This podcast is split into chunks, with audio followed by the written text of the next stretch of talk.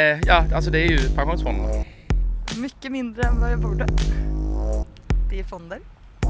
Eh, De ägnar sig åt att placera våra pensionspengar som de säger ska finnas kvar så småningom. Det kommer de inte att göra givetvis. Det finns ingen möjlighet för dem. Alltså, inte ens om det var Jesus som planerade det där så skulle det kunna bli på ett annat sätt. För hela systemet är nämligen gjort baklänges och går upp och ner. När du jobbar går en del av din lön till pensionssparande. AP-fonderna förvaltar de pengarna och bestämmer vart de ska investeras. De fem viktigaste AP-fonderna idag är den första, andra, tredje, fjärde och sjätte som förvaltar bufferten i inkomstpensionssystemet. De fonderna kan inte löntagarna själva välja förvaltare av. Den sjunde AP-fonden förvaltar premiepensionsmedel och är den del av inkomstpensionen där löntagarna själva kan välja förvaltare. De som bestämmer reglerna är riksdagens pensionsgrupp. Arbetet med en ny reglering för AP-fonderna har pågått sedan 2011. I juni i år så skickades en promemoria med förnyat regelverk för AP-fonderna ut på remiss av Finansdepartementet. Förslaget innehöll bland annat strängare hållbarhetskrav och krav på ansvarsfulla investeringar. Trots att pensionsgruppen ställt sig bakom förslaget så drogs det tillbaka och riksdagen har ännu inte ett färdigt förslag att ta ställning till. Riksdagens pensionsgrupp bestämmer alltså AP-fondernas regelverk. Men vad säger de egentligen om det? Vi har träffat två stycken som kan berätta. Vi sitter här med Lars Arne Saxeng, riksdagsledamot för Moderaterna och medlem i riksdagens pensionsgrupp.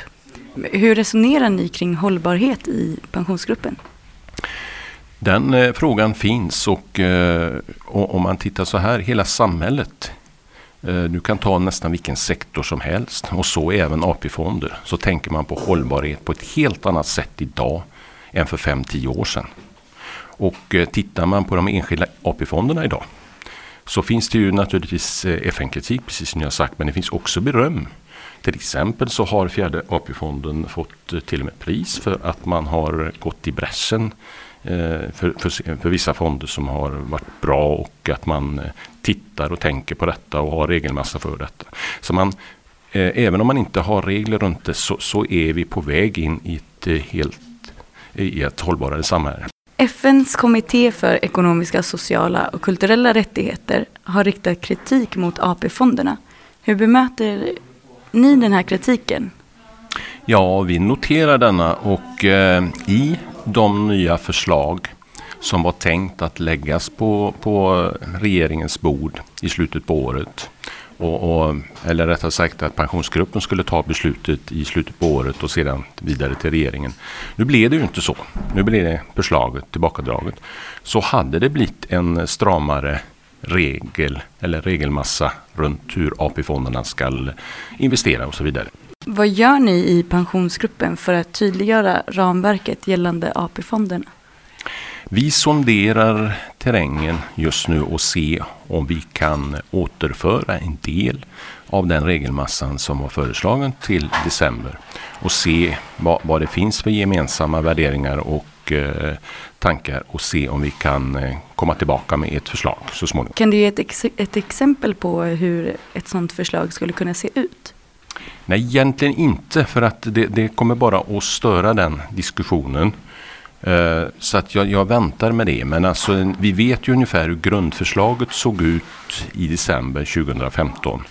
Och eh, det, det, kommer att vara utgången. Och sen får vi se om, om det blir ungefär ett likartat förslag eller inte. Utan det blir ju minsta gemensamma nämnare och se om man kan hitta konsensus i den här frågan och eh, kunna få en regelsamling över AP-fonden. Tycker du att det är viktigt att svenska pensionssparare vet var pensionspengarna investeras? Ja, det är väl aldrig fel med, med bra kunskap. Sen är det avvägning av olika saker som ska komma in. Det ska bli en avkastning och avkastning behöver ju inte vara motsatsen till hållbarhet på något sätt. Det bästa är ju om båda sakerna kan tillgodoses. Sen eh, vilket som ska vara viktigast och allting, det är en sån här diskussion som, som får vara med i den regeln. Hur går den diskussionen i er grupp om avkastning eh, och hållbarhet? Ja, den diskussionen är inte färdig på något sätt utan var och en parti har ju sina åsikter om detta. Jag är här med eh, Thomas Eneroth, riksdagsledamot för Socialdemokraterna och eh, medlem i, i riksdagens pensionsgrupp. FNs kommitté för ekonomiska, sociala och kulturella rättigheter har riktat kritik mot AP-fonderna. Hur bemöter ni den här kritiken? Ja, det är ju AP-fondernas uppgift att bemöta kritiken, för det är de som får kritik. Men eh, mitt politiska svar det är ju att se till att vi får ett tydligare regelverk för hållbarhetskriterier och placeringsregler för AP-fonderna. Jag tycker att det behövs. Hur skulle ett sånt här eh, regelverk se ut?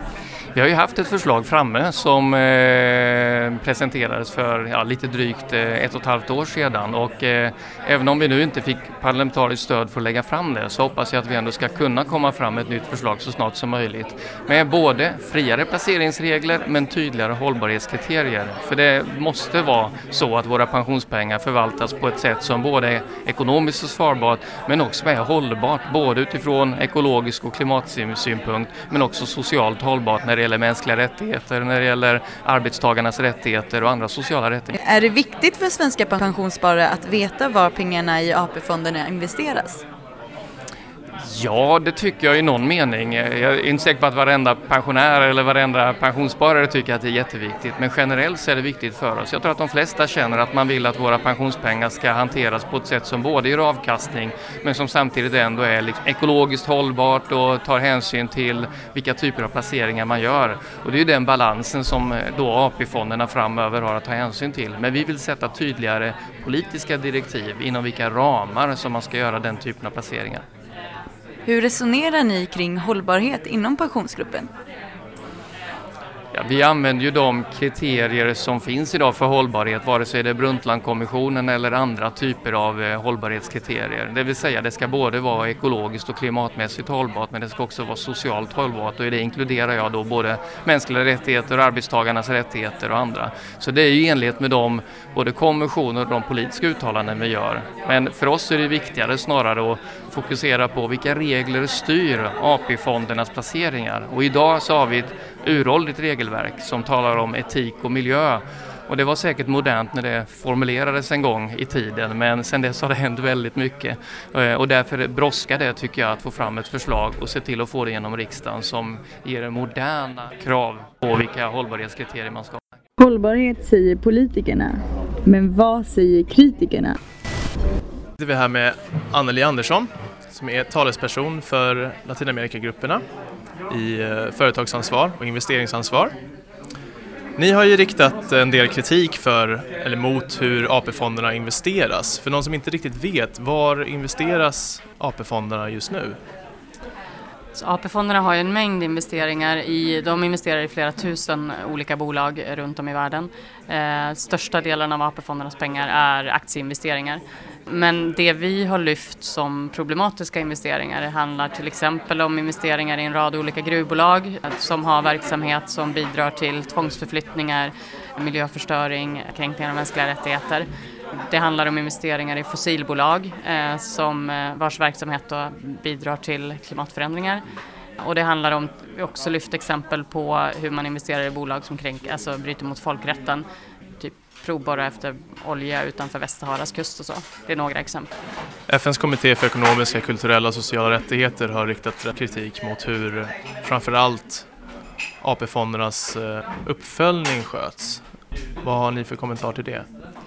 Är väldigt glada att ESK-kommittén har eh, lyft den här kritiken och att ha lyft AP-fonderna och det är ju ett resultat av eh, långt arbete från flera organisationer i Sverige. Men där säger man just att det nuvarande systemet med eh, Etikrådet som finns som ansvarar för första till fjärde AP-fondernas hållbarhetsarbete, att det är otillräckligt. Och man ger ganska specifika rekommendationer om att AP-fonderna måste göra riktiga MR-konsekvensbedömningar innan man investerar, man måste ha uppföljning uppföljningsmekanismer, det måste finnas möjligheter för gottgörelse om man då har investerat i bolag som har orsakat kränkningar av mänskliga rättigheter så måste människor kunna kräva gott gottgörelse. Och vi tycker att det här är jättebra. Det enda vi kanske hade önskat oss av de rekommendationerna är att de hade sagt något om transparens. Det gjorde de inte. Men i övrigt så är det otroligt bra för då har vi en FN-rekommendation som Sverige bör förhålla sig till om man ska leva upp till sina ESK-skyldigheter.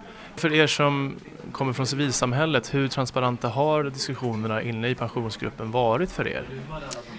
Alltså, diskussioner i pensionsgruppen är eh, inte alls särskilt transparenta. Vi har ju en dialog med pensionsgruppen men vi vet väldigt lite om vad som diskuteras i pensionsgruppen. Så när det förra året kom ett förslag eh, så hade vi ingen aning om vad det skulle innehålla innan det kom och hade liksom inga, ingen känsla för vad det skulle vara. Och sen blev vi faktiskt ganska positivt överraskade även om vi hade en del kritik också. Så den är inte så transparent. Och sen när det gäller AP-fonderna själva så finns det ju en massa problem med transparens. För det förslag som man lade fram, eller tänkte lägga fram i riksdagen, det drog man sen tillbaka. Ett förslag på hur AP-fondernas regleringar kunde tajtas upp. Hur förankrat har det förslaget varit? Det har riktats en del kritik mot hur, att det inte varit tillräckligt förankrat nämligen. Ja, nej, jag skulle säga att det inte har varit någon direkt förankringsprocess alls. Eh, vi, vet att, vi visste att det pågick en diskussion, men det fanns ju inga forum för civilsamhället till exempel att eh, göra inspel. Alltså, vi hade ju bilaterala möten med vissa personer, men det vore ju rimligt att en process som handlar om en så stor fråga som hur 1500 miljarder av våra pensionspengar ska investeras, att det fanns en tydligare process med liksom hållpunkter och forum för flera aktörer att göra inspel under den processen och det har ju inte funnits och det hoppas vi kan komma nu i den processen. Vi ändå får indikationer nu om att den verkar vara på gång. Hur ökar vi medvetenheten bland allmänheten om hur AP-fonderna investeras? Där tänker jag att vi har gjort ett stort jobb. Vi organisationer som har drivit den här frågan i flera år. Jag tänker att det har hänt mycket. Vi ser att det är många fler medier som rapporterar, det är medier som tar egna initiativ till att granska.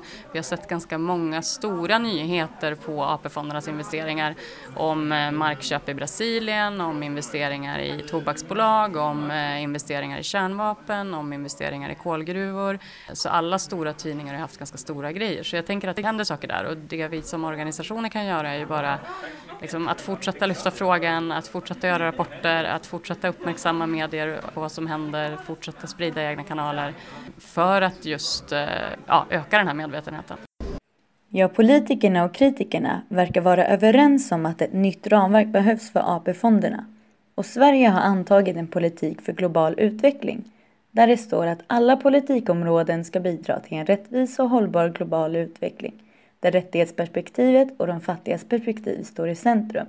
Därför frågade vi oss om AP-fonderna har något biståndspolitiskt ansvar.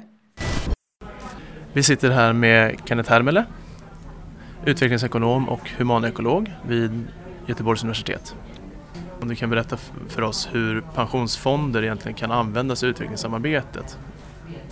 Eh, jag tycker pensionsfonden pensionsfonder och hela det stora pensionskapitalet har överhuvudtaget har en outnyttjad potential som en eh, finansiering utav förändring i riktning mot det vi vill se. Till, och vi kallar ju detta för global hållbar utveckling och då är det ju så att de direktiv som bestämmer vad miljarderna ska placeras i eh, sätter ekonomisk avkastning som första mål. Eh, och jag tycker det är rimligt att tänka sig att ekonomisk avkastning är ett mål och ett viktigt mål för pensionskapitalet för det ska ju verka i väldigt lång tid.